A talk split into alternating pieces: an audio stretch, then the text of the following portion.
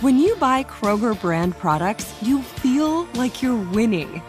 That's because they offer proven quality at lower than low prices. In fact, we guarantee that you and your family will love how Kroger brand products taste, or you get your money back. So next time you're shopping for the family, look for delicious Kroger brand products, because they'll make you all feel like you're winning. Shop now, in-store, or online. Kroger, fresh for everyone. You wouldn't expect to hear that we're America's third best city for beer like this one. Or home to vibes like this. And this.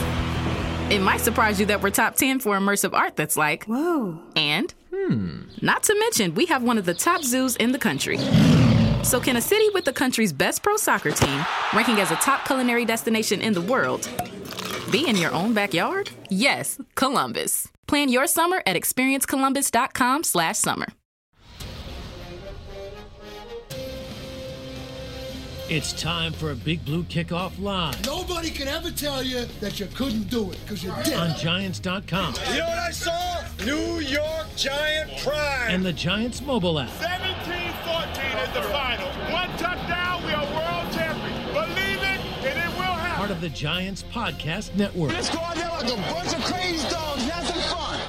Welcome to Monday's edition of Big Blue Kickoff Live here on Giants dot com, as well as the mobile app. He's Paul Dottino. I'm Lance Medow with you for the next sixty minutes, and multiple ways you can interact with us here on the program. Two oh one, nine three nine, four five one three. Hashtag Giants Chat on Twitter is option B. And as a reminder, you can find the archive of this show and our entire podcast network on the Giants mobile app, podcast platforms everywhere, and at Giants dot com slash podcast. So a very impressive come-from-behind victory for New York, knocking off the Packers twenty-seven to twenty-two. The Giants now four and one for the first time since two thousand nine, when they kicked off the season at five and oh. And there's a lot to unpack, a lot to unravel, so we'll break down the game off the top, and then obviously we'll get some feedback from you as we make our way over these next sixty minutes. And, Paul, it was interesting.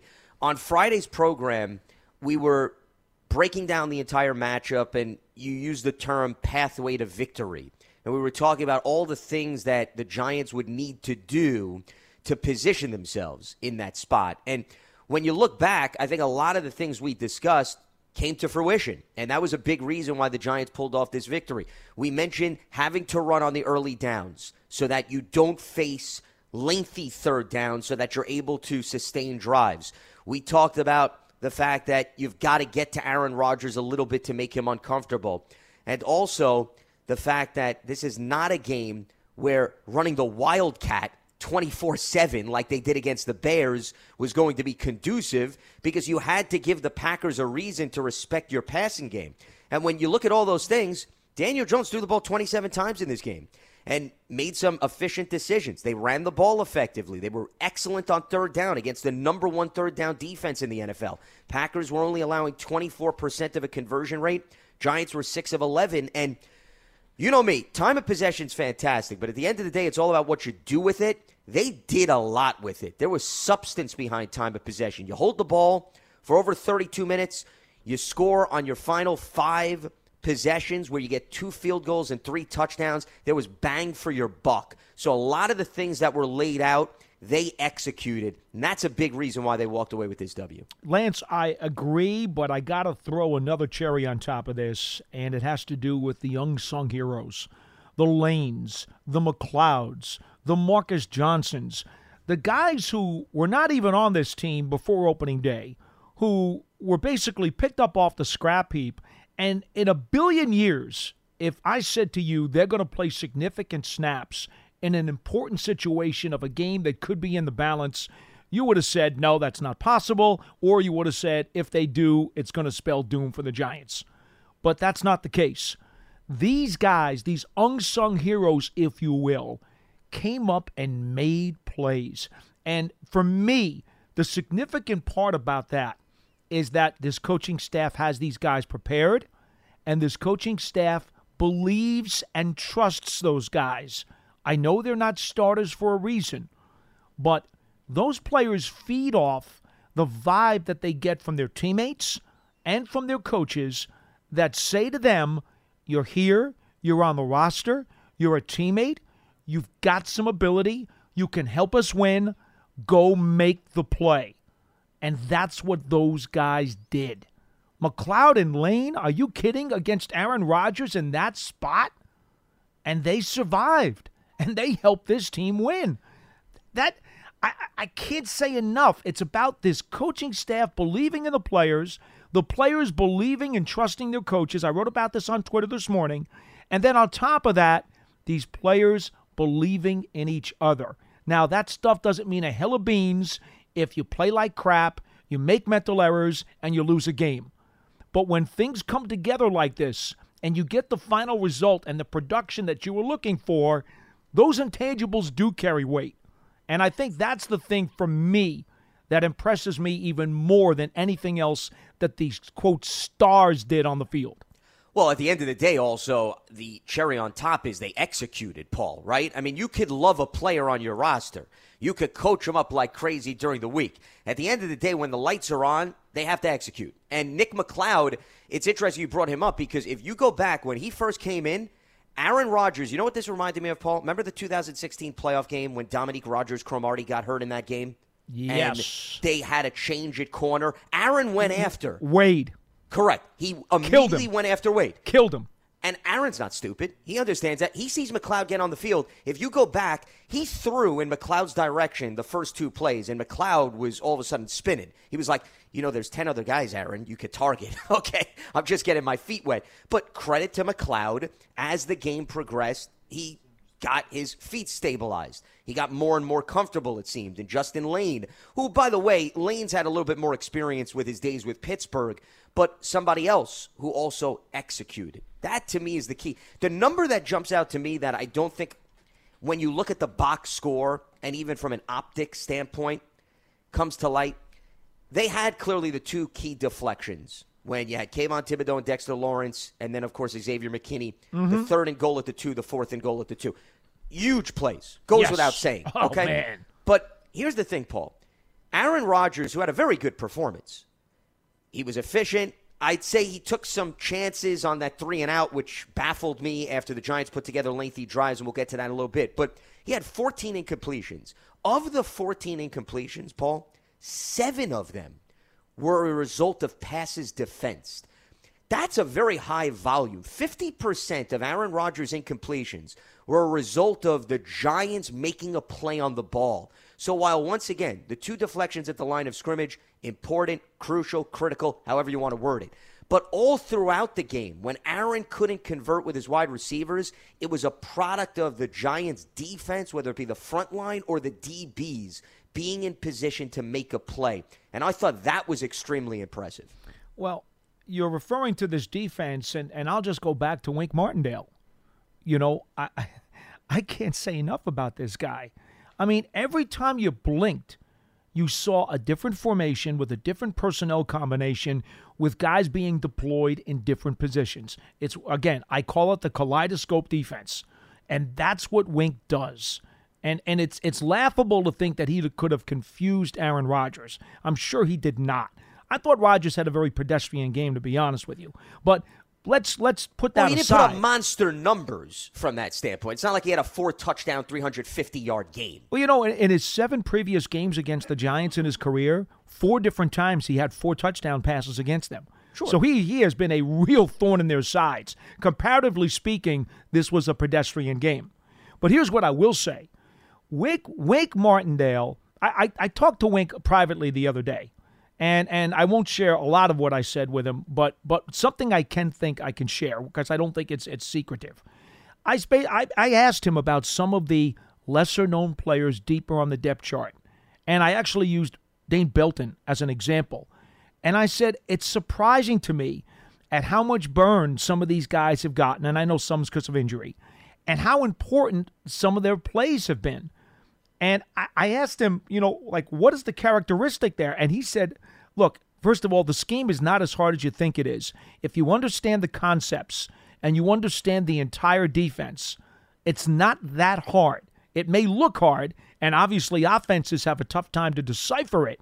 But he said it's really not, not that hard if you understand the broad concepts of what we're trying to do.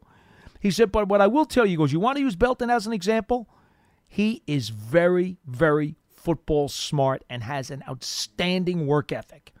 Every practice, he's the guy who's standing right over there on the sideline next to me when he was injured, and he was constantly getting his nose involved in what the play was. He wanted to know what we were calling, why we were calling it, asking questions. He was all over it. He is a great student of the game.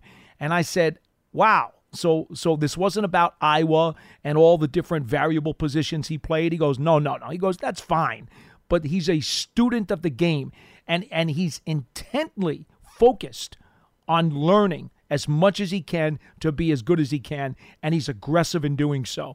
And I said, well, Jesus, man, that that that explains not just him, but it explains some of these other backups too who are being put into bigger roles. They obviously know what they're doing. I don't see your defense making a lot of mental mistakes and having brain lock. And that's a credit to not only the fact that they brought in football smart players, but it's also a credit to the coaching staff, which obviously communicates well and teaches these guys what they're supposed to do. So a lot of credit also belongs, obviously, to the positional coaches. Yes. With respect to Belton, though, in fairness, Iowa's not going to put him in varied positions. I know you were talking about it's two separate things, unless he is football savvy and well, smart. It's a and product. He's a student of the game. To it's me, a they're product synonymous of it. With one another. It's a product of it. I wouldn't yeah. say it's not. Although sometimes in a college game, in a situation like that, you've got your best athlete, and you'll just say, look, we're going to play you all over the place because you're the best guy we got. Just go out there and make plays. It doesn't necessarily mean that he's got the football smarts. Sure, he has to translate that to the N F L level. But, I mean, Kirk Ferentz, who's their head coach, who has coached football for a long mm-hmm. time and has been very successful and understands what it takes to groom guys to get to the N F L, something tells me there's a connection there that goes back to his college days in addition to what they're getting out of him and his work ethic, at least in the first few games this season. But, yeah, no doubt about it, huge storyline was the fact that the depth chart stepped up because – I don't want that to be the lead, but here we go again. This is the second straight game where the injuries did pile up, Paul.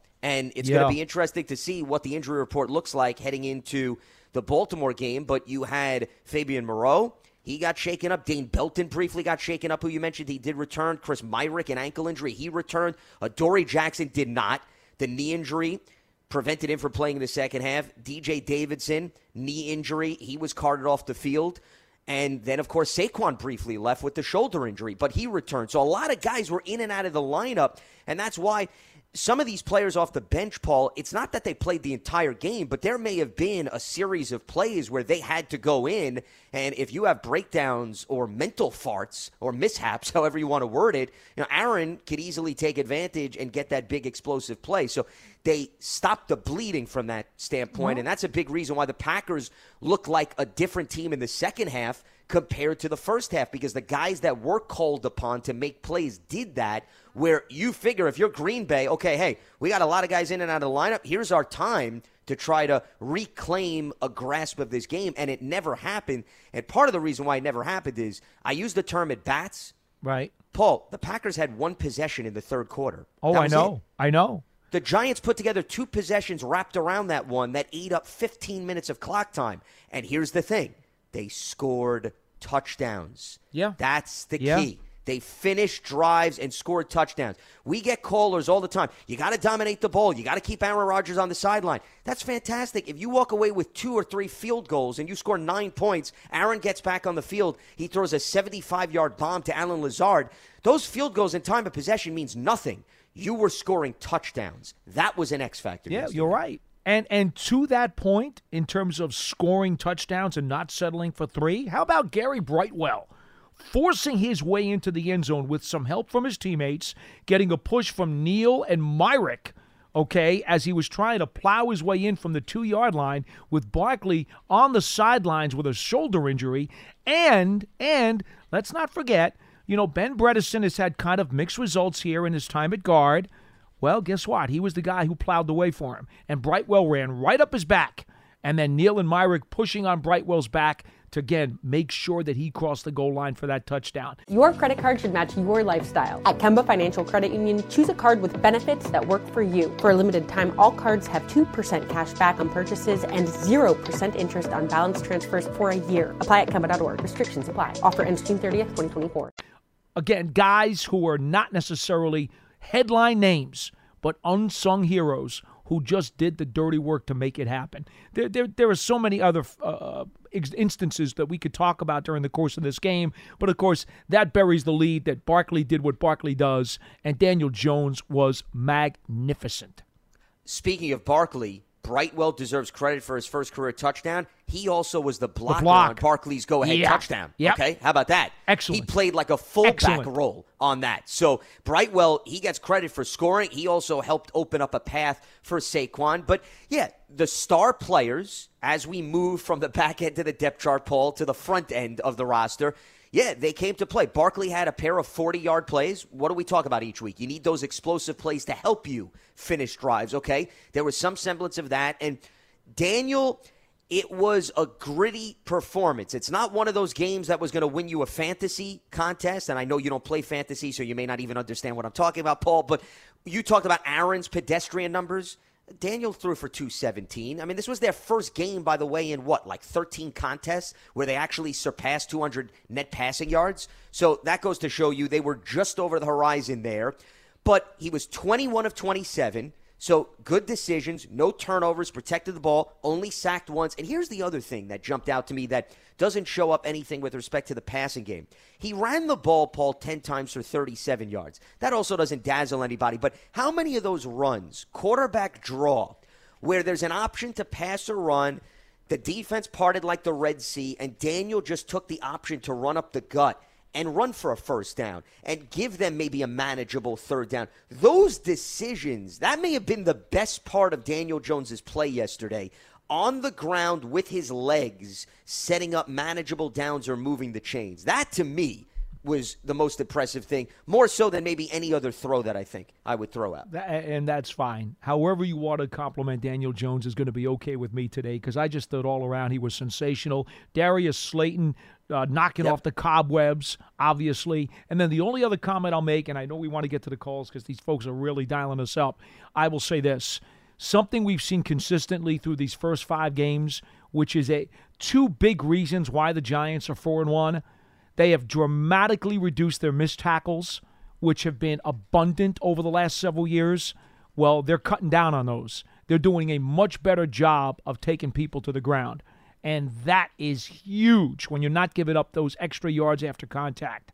So so plaudits to the defense for that. And on offense, one drop pass yesterday. Saquon Barkley on a screen. That gives the Giants ten dropped passes for the season. That's two a game, Lance. I can't tell you how many times I'd reviewed a game tape on a Monday morning, and I'd put five, six, seven drop passes down on my chart. And it, it's it's been an epidemic since Eli's last few years here. No, these guys, these guys are holding on to the ball for their quarterback. They're making plays for their quarterback now, and it makes a huge difference. Real quick, your point about yardage after the catch, missed tackling. Remember, the Packers led the N F L in yardage after the catch coming in, and they didn't necessarily have a lot of damaging plays from that standpoint. One other thing that I want to bring up, and to me, this was the turning point of the game, Dexter Lawrence's sack on third down of Aaron Rodgers. That, listen, it wouldn't have been a chip shot for Mason Crosby. Let's make that clear, because his longest of the season entering was about forty yards. So it would have been a fifty-some-odd yarder, and Matt LaFleur would have had something to think about, even if Aaron Rodgers got no gain at all on that play. But the fact that it definitely took him out of field goal range, because they were at the Giants thirty-six. They get backed up to the forty-two. It was a loss of six. The reason why that was, to me, such a huge turning point, it sucked the air out of the Packers after that, because the Giants put together a lengthy touchdown, and then this, to me, was uncharacteristic Aaron Rodgers. They went three and out. It's a twenty twenty game, Paul, and Aaron is throwing some bombs down the field, which I didn't think was necessary in a tie game. I mean, why not work what worked for you earlier in the game? Eight-yard passes, nine-yard passes, spraying the well. He sort of, he got the itch to now try to go for the home run, a quick three and out, and then the Giants responded with another touchdown drive. So the Lawrence sack just really threw a wrench into the Packers for some wild well, reason. Well, I'll only say this. He saw pedestrian guys in the secondary, and he figured, okay, they got third stringers playing deep. Huh, I'm going to take a shot. That's why he did it. I mean, when guys like Lane or McCloud come into the game, a guy like Aaron Rodgers is going to say, hmm, there's a red light on that guy's head. I think I'm going to go for a big play. This guy's just coming in. He's been on the street, you know, for how many months until the Giants just brought him in? I think we can take advantage. That's why he did it. That's why. I just, you know, once again, McCloud had been in the game at that point a little bit on the previous drive. Okay, he's not I thought, exactly accomplished, though. The resume doesn't no, stand out. one hundred percent. But they were effective in the first half in utilizing those shorter passes, eight, nine yards, manageable third downs. It was working. They just didn't have many possessions in the second half. I was a little bit surprised that he got a bit out of character from that standpoint, especially a veteran quarterback like Aaron Rodgers. Giants fans, you could join us Sunday, October sixteenth, this upcoming Sunday. The Giants are going to be back at MetLife Stadium hosting the Ravens as the team celebrates Latino Heritage Month.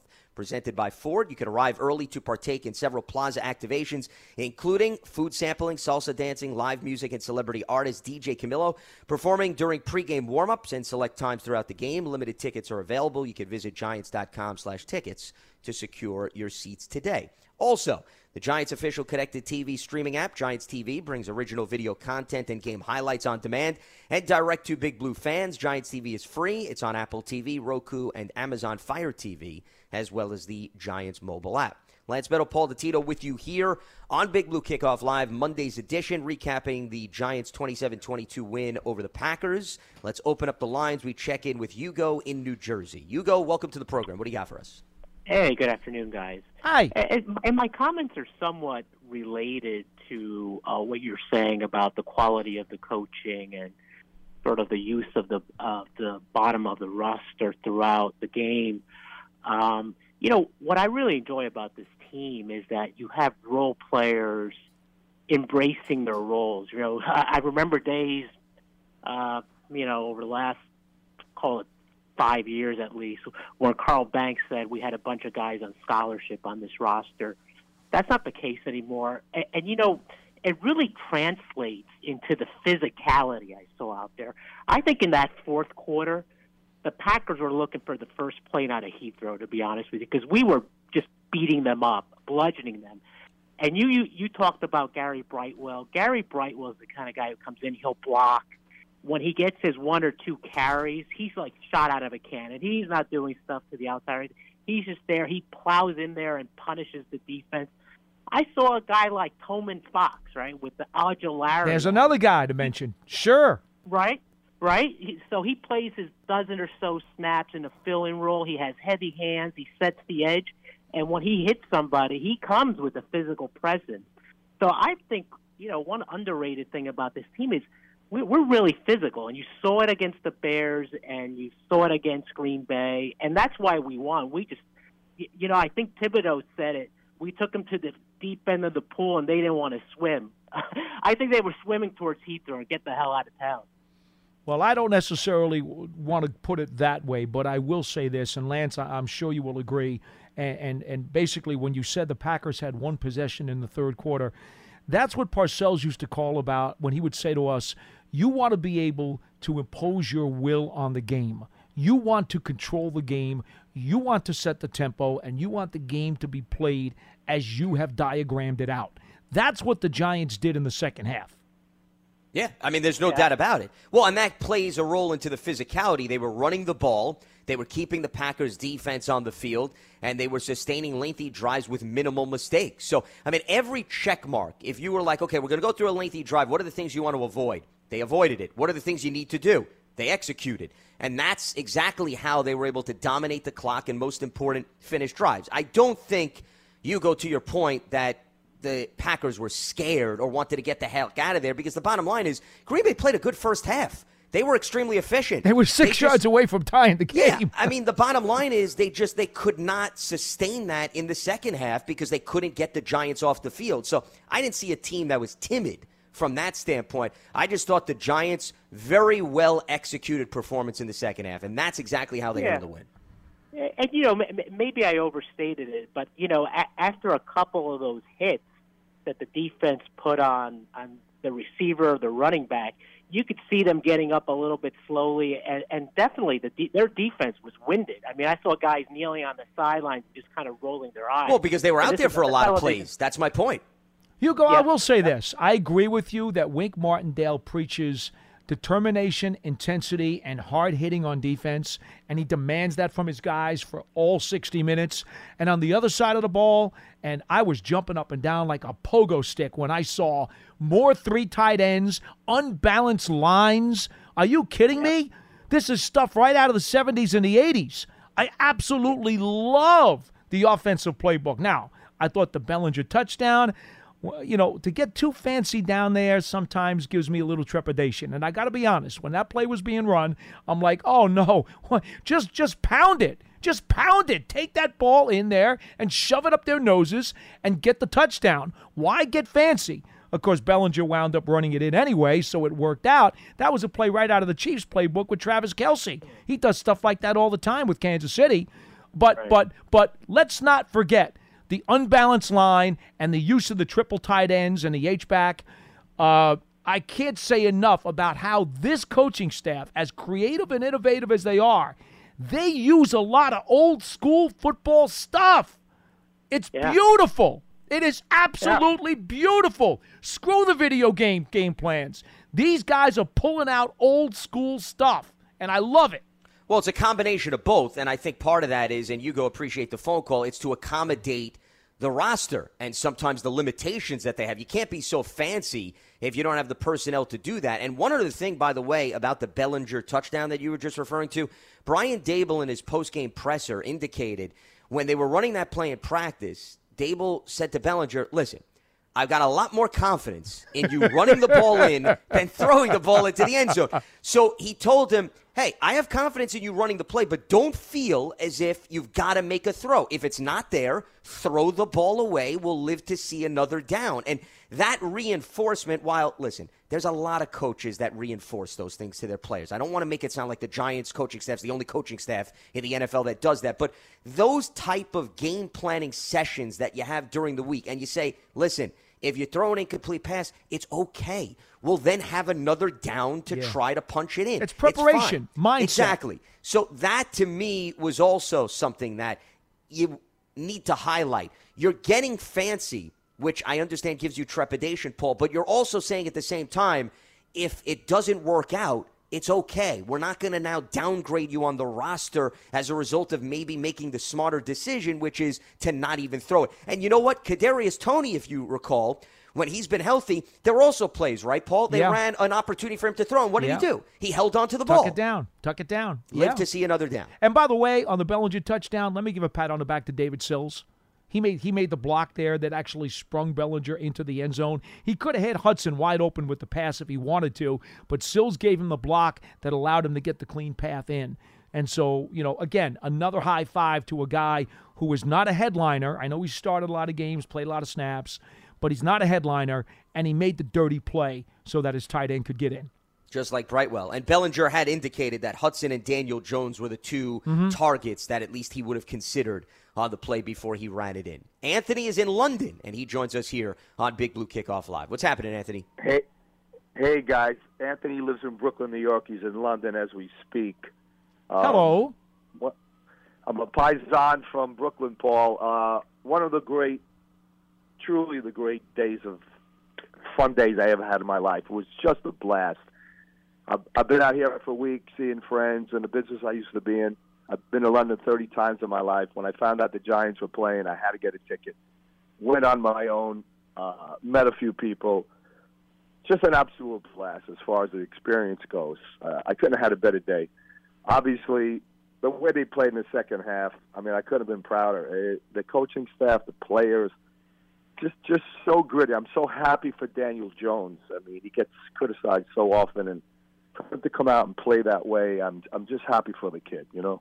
Um, I mean, as far as the game goes, look, I mean, I'm like you, Paul. I watched thousands of games in my life. I watched, listened to the Giants and Marty Glickman since the late sixties.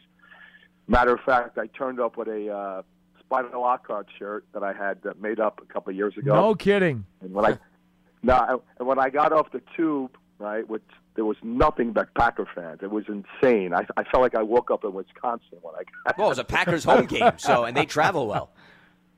But I'm telling you, and also there's a, and people are saying to me, there's a lot of Brits who become Packers fans because they've been successful. So once you start following the sport, next five to ten years, you know, you're going to be a Packers fan uh, or whatever. You know what I mean? Dallas fan and, uh, you know, what, New England. But anyway, so I, I get up at Subway, and I see a, a guy probably about my age with his wife wearing a Spider Lockhart jersey. So I chased him down. I can't believe it, I said to the guy. I cannot believe you're wearing a Spider Lockhart jersey. And then I ran into another guy, a Brit, really cool guy, who had the old L T jersey with a little Spider Lockhart patch. When when Spy, uh, Spider passed away, I guess L T was wearing that on his jersey. Well, the Giants wore but, that patch in Super Bowl twenty-one in eighty-six. That's they, right. They all had the that's Spider right. patch. I didn't even realize it. He was telling me that, and I probably knew it back then, but I didn't think about it. But in any event, as I said, it, it just was, was a tremendous experience. It was just a blast, a lot of fun. And then, you know, I'm telling people around me, you know, I'm saying, look, they, they got there's nobody playing. I mean, I'm looking at, you know, the scratches before the game. I'm in the stadium looking at the scratches, and I'm going, oh, my, I didn't realize that, you know, because I've been here in London for the last week. And I'm like, oh, my God, this, he's still not playing. He's still not playing. He's still not playing. I know. I, I, looked at the li- I looked at the line, and I said, somebody asked me, what do you think the line is? And I said, well, it probably would have been six, but I said, nah, it's got to be ten points. So I looked at the line. I'm not a bettor, but I said, yeah, there it is. It's ten points. Makes sense.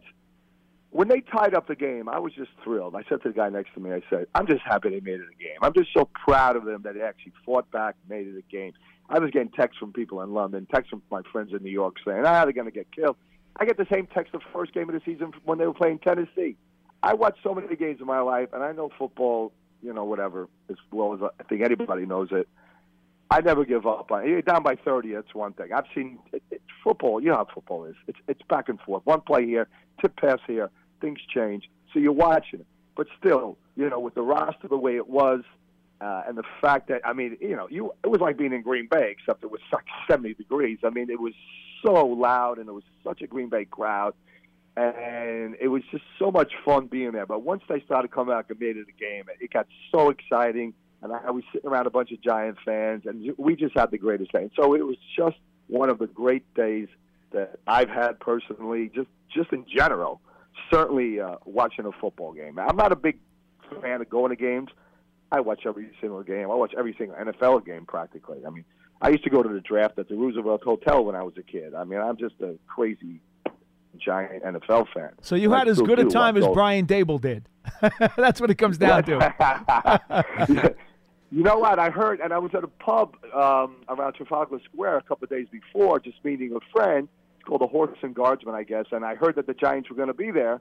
And the kid who worked behind the bar, I said to him, listen, I'm back and forth. I got to meet some ex-clients and friends. What time are they going to be? He wouldn't tell me what time that, like, Banks and um, Papa were going to be there. And I said, come on, do me a favor. I said, I can't just stay around all day long. I've got a lunch plan. He wouldn't tell me. And I actually ran into a guy from Austin, Texas, on Saturday night before the game. He's wearing a Giant jacket, you know, like a fan jacket. And I stopped him. I said, what are you doing? You going to the game? He goes, yeah. Long story short, he was at the Horse and Guardsman. He was telling me that he bet Banks and Papa, blah, blah, blah. We met up at the game. Now the guy's like a friend now for life now. We had the best time ever. So Anthony, nice. safe, safe travels, man. Yeah, appreciate the phone and call. And call again, please. Uh, he's, he's, he's, he's revved up there, Lance, and I don't blame him. Well, listen, it's good that it was a great experience for anybody who went out to London, considering it's a, a lengthy trip. A lot of money that you got to spend to get over there. So, you know, you want to at least have a fulfilling opportunity to take advantage of, not just for the sake of the game, but for the environment around there. And it seems like both Packers and Giants fans, maybe Packers fans are not smiling as much because of the result, but overall a good experience. The good news is, listen, the N F L, this is not their first rodeo. They have put on this show for multiple years. Remember, the Giants were in the inaugural game against the Dolphins back in oh seven. This so has got to be years, one of the best games, though, that London's ever had. I mean, it was the first well, time I mean, they the had Saints, two winning Vikings records, game, right? Yeah, but the Saints-Vikings game last week came down to a sixty-yard field goal attempt at the buzzer. That, I mean, that wasn't bad. I said one of the best. I oh, didn't okay. say it was well, number one, it but it sounded like you were trying to elevate, though, it to the top. That's how I took it. I was, you know, they've had a lot of really rotten stinkers over yeah, there over sure. the, over the yeah. course of time. First time they'd had two teams with winning records playing the game. So it, it stood to reason that it would be a very competitive game. Anyway. Let's head back to the lines. LeVar is in Atlanta joining us here on Big Blue Kickoff Live. What's happening, LeVar? Hey, Paul and Lance. How you doing? Hi. All right. What's on your mind?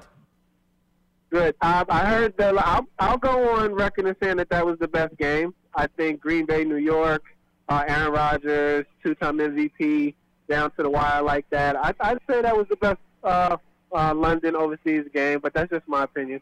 But I wanted to call and uh, talk about, I know John has said many times that the season, uh, he's not basing it on wins and losses. And I don't totally agree with that. I always like to, to get wins. But I, I do agree that the season is more than just wins and losses for us. It's about evaluating talent and making progress. And without trying to bury the lead, I think that everybody who watches these games is very closely watching Daniel Jones and Saquon Barkley and what they do. And I want to say I think Paul is dead on when he said that Daniel Jones was magnificent yesterday, and in the way he was poised and how he converted third downs, kept the offense together, brought us back. And I think that that's a further testament to the fact that he is very capable and should be strongly considered the future quarterback for this franchise going forward. And I also want to point out that in the postgame, I don't know if this was brought up at some point, but I think we all heard it, that Brian Dable was asked, and he qualified Daniel's performance as excellent, and he said, "I'm glad he's our quarterback." And I thought that that was very telling and well-deserved.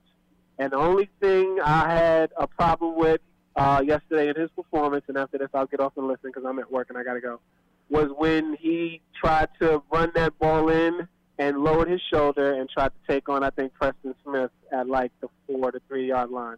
And uh, that's all I got, guys. Thank you. Your credit card should match your lifestyle. At Kemba Financial Credit Union, choose a card with benefits that work for you. For a limited time, all cards have two percent cash back on purchases and zero percent interest on balance transfers for a year. Apply at Kemba dot org. Restrictions apply. Offer ends June thirtieth, twenty twenty-four. All right, Laura. Lance, appreciate the phone call.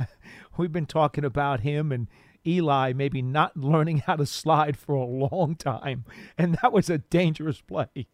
Yeah, well, Daniel, he loves to fight for every inch. He really and does. I don't think that's going to go away anytime soon. It's hard to reprogram a guy.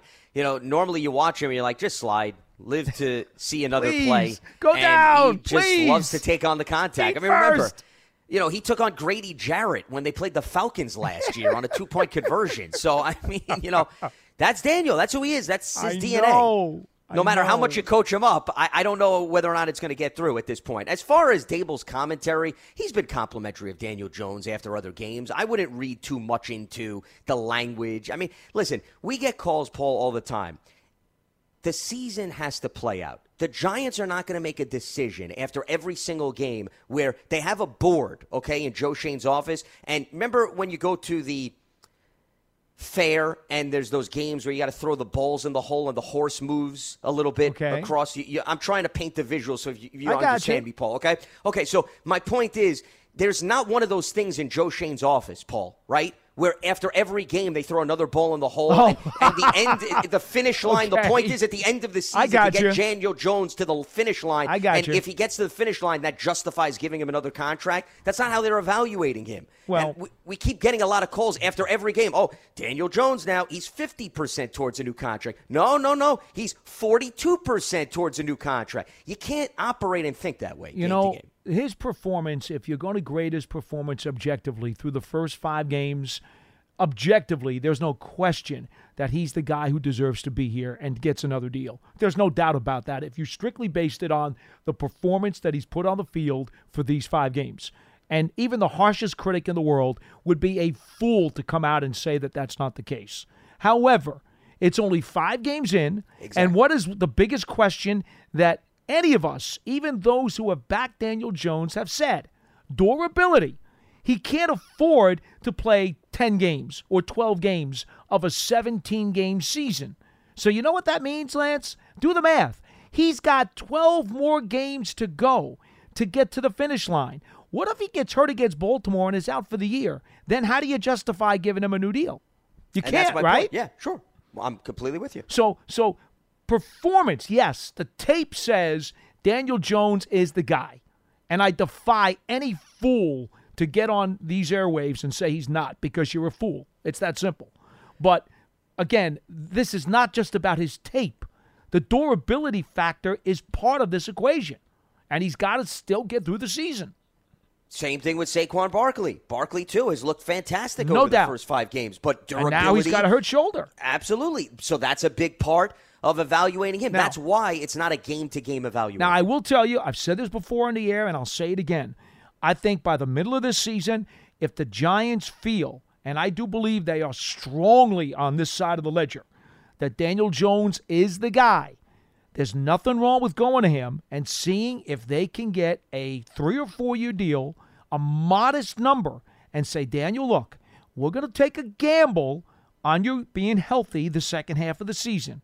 But in return for that gamble, because we'll sign you now, we'll agree to a deal with you now, but guess what? The number's going to be smaller because we're still taking a gamble on your health. If you are willing to bite, go ahead. Let, let's make a deal, but understand the number is smaller because we're ga- we're taking the risk here. We're gambling on your health. And if you want to get a nice deal, we'll, we'll give you a nice three- or four-year deal. But the number's going to be a little smaller because we haven't seen you stay healthy for the entire season. I think that that is a very plausible scenario. Plausible, sure, and it doesn't hurt. But once again, personally, I think the Giants are better off waiting till the season ends. See the whole set of games before you even entertain anything beyond this season. And then also, how many times have you seen, okay, maybe a team is interested, but the player would rather see what happens also well, with yeah. respect to the Aaron market, Judge too. Bet on himself, yeah. right? It takes two to tango, as I always say. Just because a player or a team wants a deal does not mean the other side of the You're equation right. is feeling the same way at this point of the year. Although I will tell you this, if Daniel Jones were to have an opportunity to be free agent at the end of the year and walk, he would be rather foolish to leave this Kafka-Dable system, which clearly at this point in time has taken his career to another level. Sure.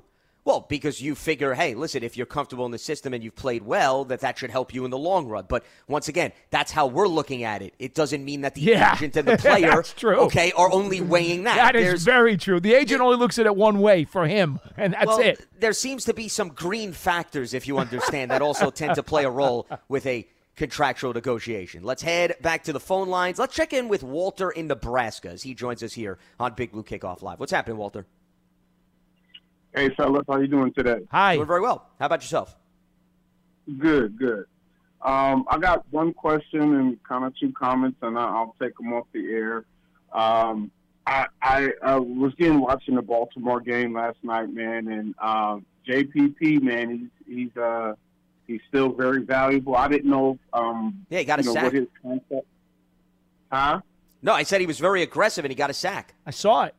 Yeah, yeah, yeah. And I just, you know, I, I don't know. Um, I know initially, at you know, at these guys into their career, um, they, you know, he, he was a valuable piece here for so long. I didn't know if, uh, you know, we might be able to get him next year, or what your thoughts would be about, you know, probably trying to get him in next year, or what, I don't know if he's under contract for a couple of years. Well, Walter, I, I don't mean to cut you off, but we're five games into the two thousand twenty-two season. Can we get through the final twelve before we start talking about free agency in two thousand twenty-three? No, no, no, no. Isn't that Listen, somewhat feasible? Yeah, yeah, no, I, I get that. Like I said, I was just looking at his performance and, uh, want, you know, wanting to look into next year. Um, and then, I, I, you know, my question is, uh, I, I wanted to know about, like, each, like, I think it's been out of the last maybe three or four games, we've been getting uh, these calls for these, like, illegal uh, illegal procedures. Or, I mean, you know, illegal formation calls. Yeah. Yeah, and it is just driving me crazy. And I know this is going to be part of, like, our, our offensive formation. I just would like to kind of see them get, uh, you know, get that each time we have that kind of the wildcat, uh, and it's a flag. I just, I just say to myself, it's illegal formation or something like that. Uh, and then, uh, you know, I, I wanted to, you know, I, you know, ask about or I'll mention about Paul's part. Um, I, I do agree with you that Daniel Jones has been playing, you know, incredible this year. There's st- for me personally, I, I guess, you know, for. Um, What the, what the offense can be, and, and there, there are some plays. There's some. I will just say that there's some been some meat on the bones, and I, I think that you know. And like I said, I know we're under a new regime, and it's best to just grade them off that. But as far as uh, um, you know, how how efficient, I, w- I would say this offense can run with a you know a better quarterback. That that's just my take on it. But I, like I said, that there's you know I want us to win every week. I have no. You know, uh, no qualms about how he's playing now, but I just I know that there's more meat on the bone for you know for, for someone else of that skill set. Um, you know, and then and I, the last thing I'll say, and I'll get off the line, fellas, man, is just I love how the players are just fighting for Dable. Um, I really like this new regime, and I you know I can't wait to see how you know how they navigate you know uh, this next off season as well, man. Because I just I. I, I'm, I'm loving the way we play, but I just know that it's not enough. And, you know, I, I know we need more pieces around this, man. But all right, Walter, um, appreciate the phone call. Thanks, yep. Walter. Thank you. You got it. And that and that's fair, by the way. Daniel Jones, I don't know that he's ever going to put up fantasy football, pinball kind of stats. I don't know that he's ever going to be that guy. Phil Simms, usually in his career, was not a pinball statistical machine either. Game was different then, though, in fairness. I understood, understood. But the question becomes, okay, is the guy doing what's necessary for your team to be in position to win? Or is he a detriment? Is he not helping your team? Or is he hurting your team? Daniel Jones, to this point, is helping the team. But I understand that. He He's not going to be Tony Romo or Philip Rivers, two of the great fantasy football quarterbacks who never won jack sprat.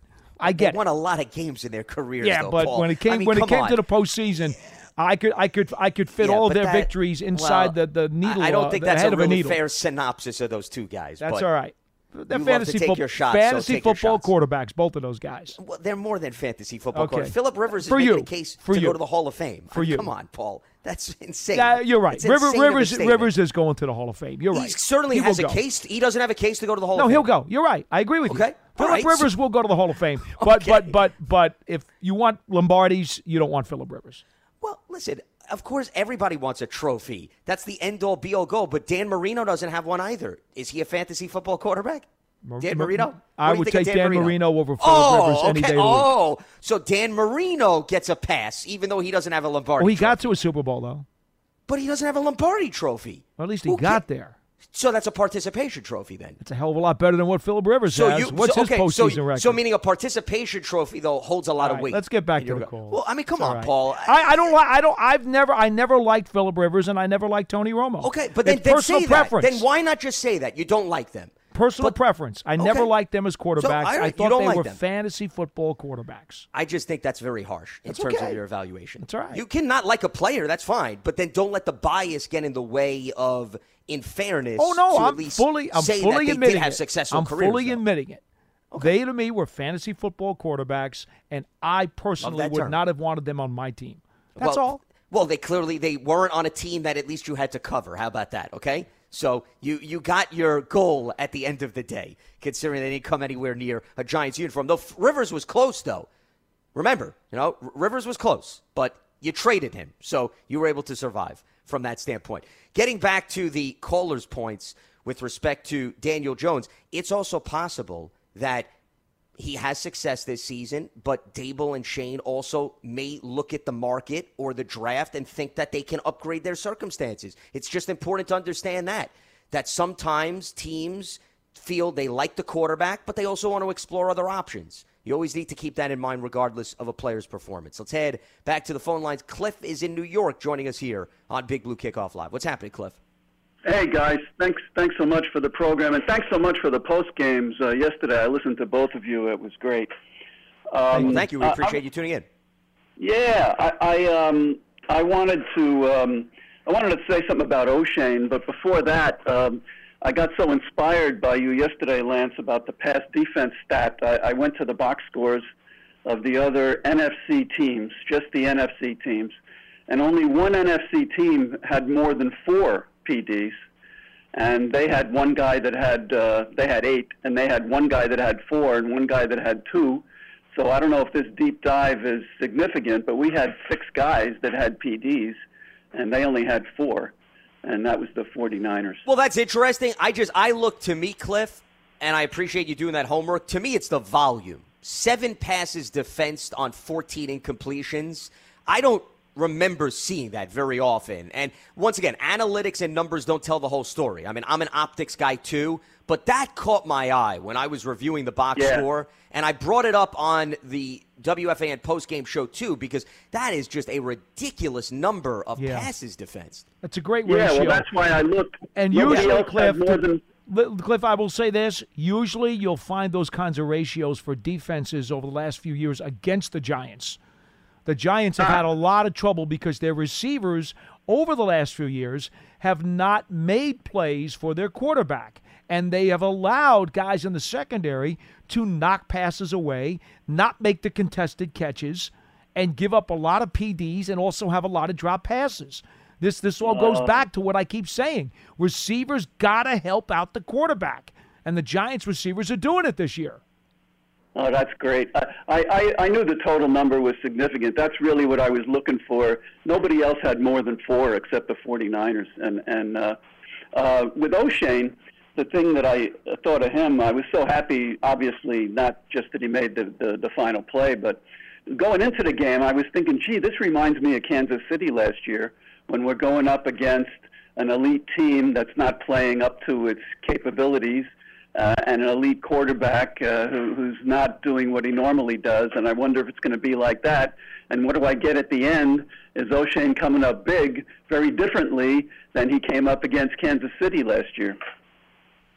Well, that was another highly contested game that you're referring to that also came down to a down-the-wire play and a mishap here or there. Interesting comparison, and I do think Green Bay a little bit ahead of maybe where Kansas City was at the time, but still certainly point well taken about question marks, changing of the personnel, guys still trying to get on the same page. And as you mentioned, Cliff, they avoided the mental mistakes. Because remember, the Washington game last year too. Remember the field goal attempt, the penalty that gave them yeah. the redo? There's another example. I wouldn't limit it to Kansas City. You didn't see those down the stretch. You got the passes deflected at the line of scrimmage against Aaron Rodgers. There was no penalty, a hold or something on the back end. Oshane Ximines, remember, got the sack. Aaron didn't even have a chance for a Hail Mary. And Aaron has had a few Hail Marys oh, over yeah. his career, He's including one against the Giants. Yeah, but he had yeah. one against the Lions, too. So they didn't even give him an at-bat, once again, as I like to call it, and you didn't have a mental mistake hovering over that. So, yeah, that was a huge difference in comparison to some recent games. And, you know, the batted down passes by Thibodeaux and McKinney at the end of the game, I mean, you know, we keep forgetting that sometimes – the best pass defense isn't coming from the secondary, and it's not even coming with a sack or a pressure. Sometimes it's just knocking the pass down while yeah. it's in the throwing lane. Absolutely. They did the same thing oh, to Baker Mayfield. Yeah, absolutely. You're right. Came to town against you got it. the Panthers when they played them. Yeah. So Well, well, well um, I, I love to talk about Daniel. I've been a supporter of him from day one. Um Uh, I, I appreciate the context that you're trying to put it in. I think that's the tradition with, with quarterbacks. Even though everybody says Eli's going to the Hall of Fame, nobody was uh, talking about him lighting things up, even on a in, a in a scheme that more resembled the modern day than Phil Simms did. And uh, I just hope we can get some perspective on this thing going forward. And uh, uh, maybe the most important thing is not that the agent makes the most money.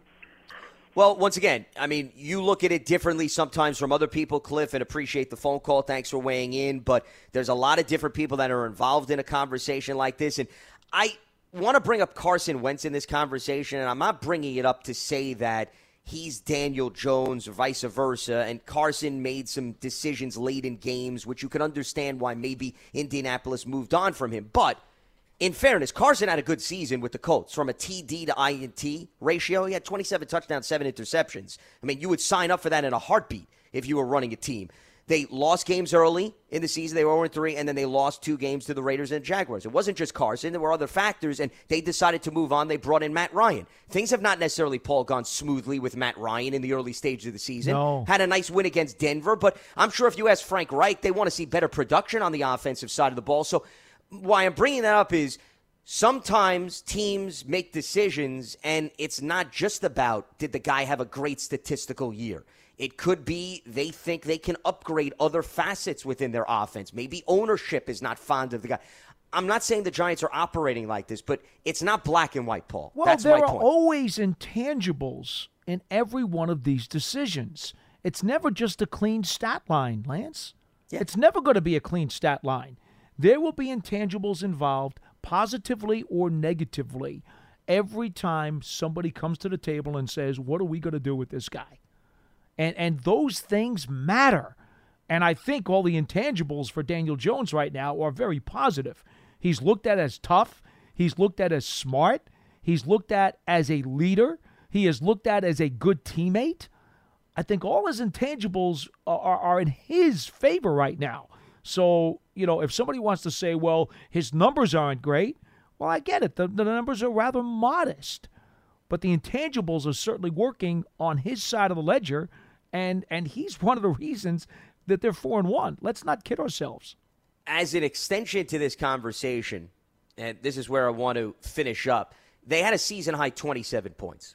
And that was big because another thing, Paul, that we discussed on Friday, and it turned out you needed a season-high twenty-seven points to beat the Packers. They were hovering around twenty points in their first four games. You needed to up the production, and they accomplished that. But that's going to have to continue. And that's a measurement with respect to Daniel Jones, and it's a measurement for this entire offense. twenty-seven needs to be the target moving forward in going up against Baltimore and going up against Jacksonville and finishing these drives with touchdowns, which was the big change if you evaluate the first four games mm-hmm. versus the fifth one. And once again, if we're talking about evaluating the quarterback and the quarterback not doing things to hurt you but helping you win games, a big part of that is getting down the field in the red zone and walking away with seven points as opposed to three. Yeah. See, the one stat we haven't thrown out, but I think it goes without saying based on what we talked about, they were three for four in the red zone, Paul. Mm-hmm. Four yep. trips, three touchdowns. That's the ratio, seventy-five percent. That's what you want to see. The Giants, they would be fortunate if they would sniff fifty percent sometimes, right, in the last few seasons. That had been the Achilles heel for well, this team. And how many times in those situations did you see four wides, empty backfield, offensive line would collapse, or or the quarterback, uh, you know, would, would would be under so much duress that he had to or throw penalties. The ball away. What about or penalties, penalties too? too. Penalties yeah. too. And by the way, it's a lot easier to commit a penalty in a passing situation than it is a running situation. We all know that. That's why they, you know, they've always said years ago, like, you know, three things can happen when you pass the ball, and two of them are bad. Well, the pounding the ball, running the ball in the other team's red zone is going to lead to more success as long as you are effective in doing it. If you can't run the ball, now you're putting yourself into a pass-only situation and you enhance the odds for the defense. This is such fundamental football, it's not even funny. And they did have six penalties. I'm glad you brought that up. That's a little bit lower than what the trend had been. They had eight in the first three, seven in the fourth. And by the way, these are accepted penalties. I just want to clarify. Yeah. One thing, though, that it actually this is appropriate to talk about it. We had a caller earlier ask about the illegal formations. And to the caller's point, David Sills was called for an illegal formation against the Bears. Andrew Thomas was called for an illegal formation against the Packers. Now, that has to do with where personnel is lined up yes. prior to the play. And they move a lot of personnel around. Okay, this offense, they make no secret about it. Dable, Kafka, they're going to maximize the roster, and they're going to try to get creative. And you can see Dable, man, he's having a battle royale with the officiating. He really is. After every time they call it illegal formation. He's making a case. It's almost like he's on trial after the call, and the prosecution and the defense, they each present their side. The problem is, is the refs are not necessarily hearing out his side too much, but he's been animated. I've noticed that after both of those plays. He's specifically making a case to argue, we coach this, we practice it, it is not a legal formation. Yeah. So, yeah, that's something that they're going to have to be cautious he of. He needs to hire forward. Perry Mason as a sideline assistant so that Perry Mason could could argue the case and win it against these officials. Well, I, if you could point to me, though, Paul, in fairness, when was the last time you saw a flag get picked up as a result of an illegal formation call after a coach made a case to an official? That would probably be a first in N F L history oh, wow. if that ever happens. Anyway. You've seen a hold. You've seen some of those things get picked up after the fact. I can't remember. Yeah, you know what? Two guys talking the zebra shirts, and they say, yeah, you know, I saw this from a better angle. I think David Sills was a little bit away from the line. yeah. So, you know what? Like, we, that's really yeah. going to happen. Well, that's my point. So, even if Perry Mason was on the sideline, I don't think he'd have success okay. making a case. But that is, oh. to the caller's point, though, I did want to address that because there was a lot thrown out earlier. We didn't have a chance to address it. So, I'm glad that we at least circled back. All right. That is going to wrap up Monday's edition of Big Blue Kickoff Live. Stay tuned to Giants dot com. Brian Dable will be talking. I believe they actually moved it up. He should be talking at about fifteen minutes or so. one forty-five, indeed. Okay, so there you go. So we should maybe get some type of an idea of how the team got out of London and maybe who perhaps is going to have to deal with the injury bug as they now navigate what is a quick turnaround to adjust to the normal schedule against the Baltimore Ravens. Today's episode of Big Blue Kickoff Live, it's part of the Giants plat- platforms everywhere and Giants.com slash podcast. For Paul Dottino, I'm Lance Medow. Enjoy the rest of your Monday, and we'll speak to you on Tuesday right here on Big Blue Kickoff Live. Have a good one. You wouldn't expect to hear that we're America's third best city for beer like this one. Or home to vibes like this. And this. It might surprise you that we're top ten for immersive art that's like, whoa, and hmm. Not to mention, we have one of the top zoos in the country. So can a city with the country's best pro soccer team, ranking as a top culinary destination in the world, be in your own backyard? Yes, Columbus. Plan your summer at experience columbus dot com slash summer. Your credit card should match your lifestyle. At Kemba Financial Credit Union, choose a card with benefits that work for you. For a limited time, all cards have two percent cash back on purchases and zero percent interest on balance transfers for a year. Apply at kemba dot org. Restrictions apply. Offer ends June thirtieth, twenty twenty-four.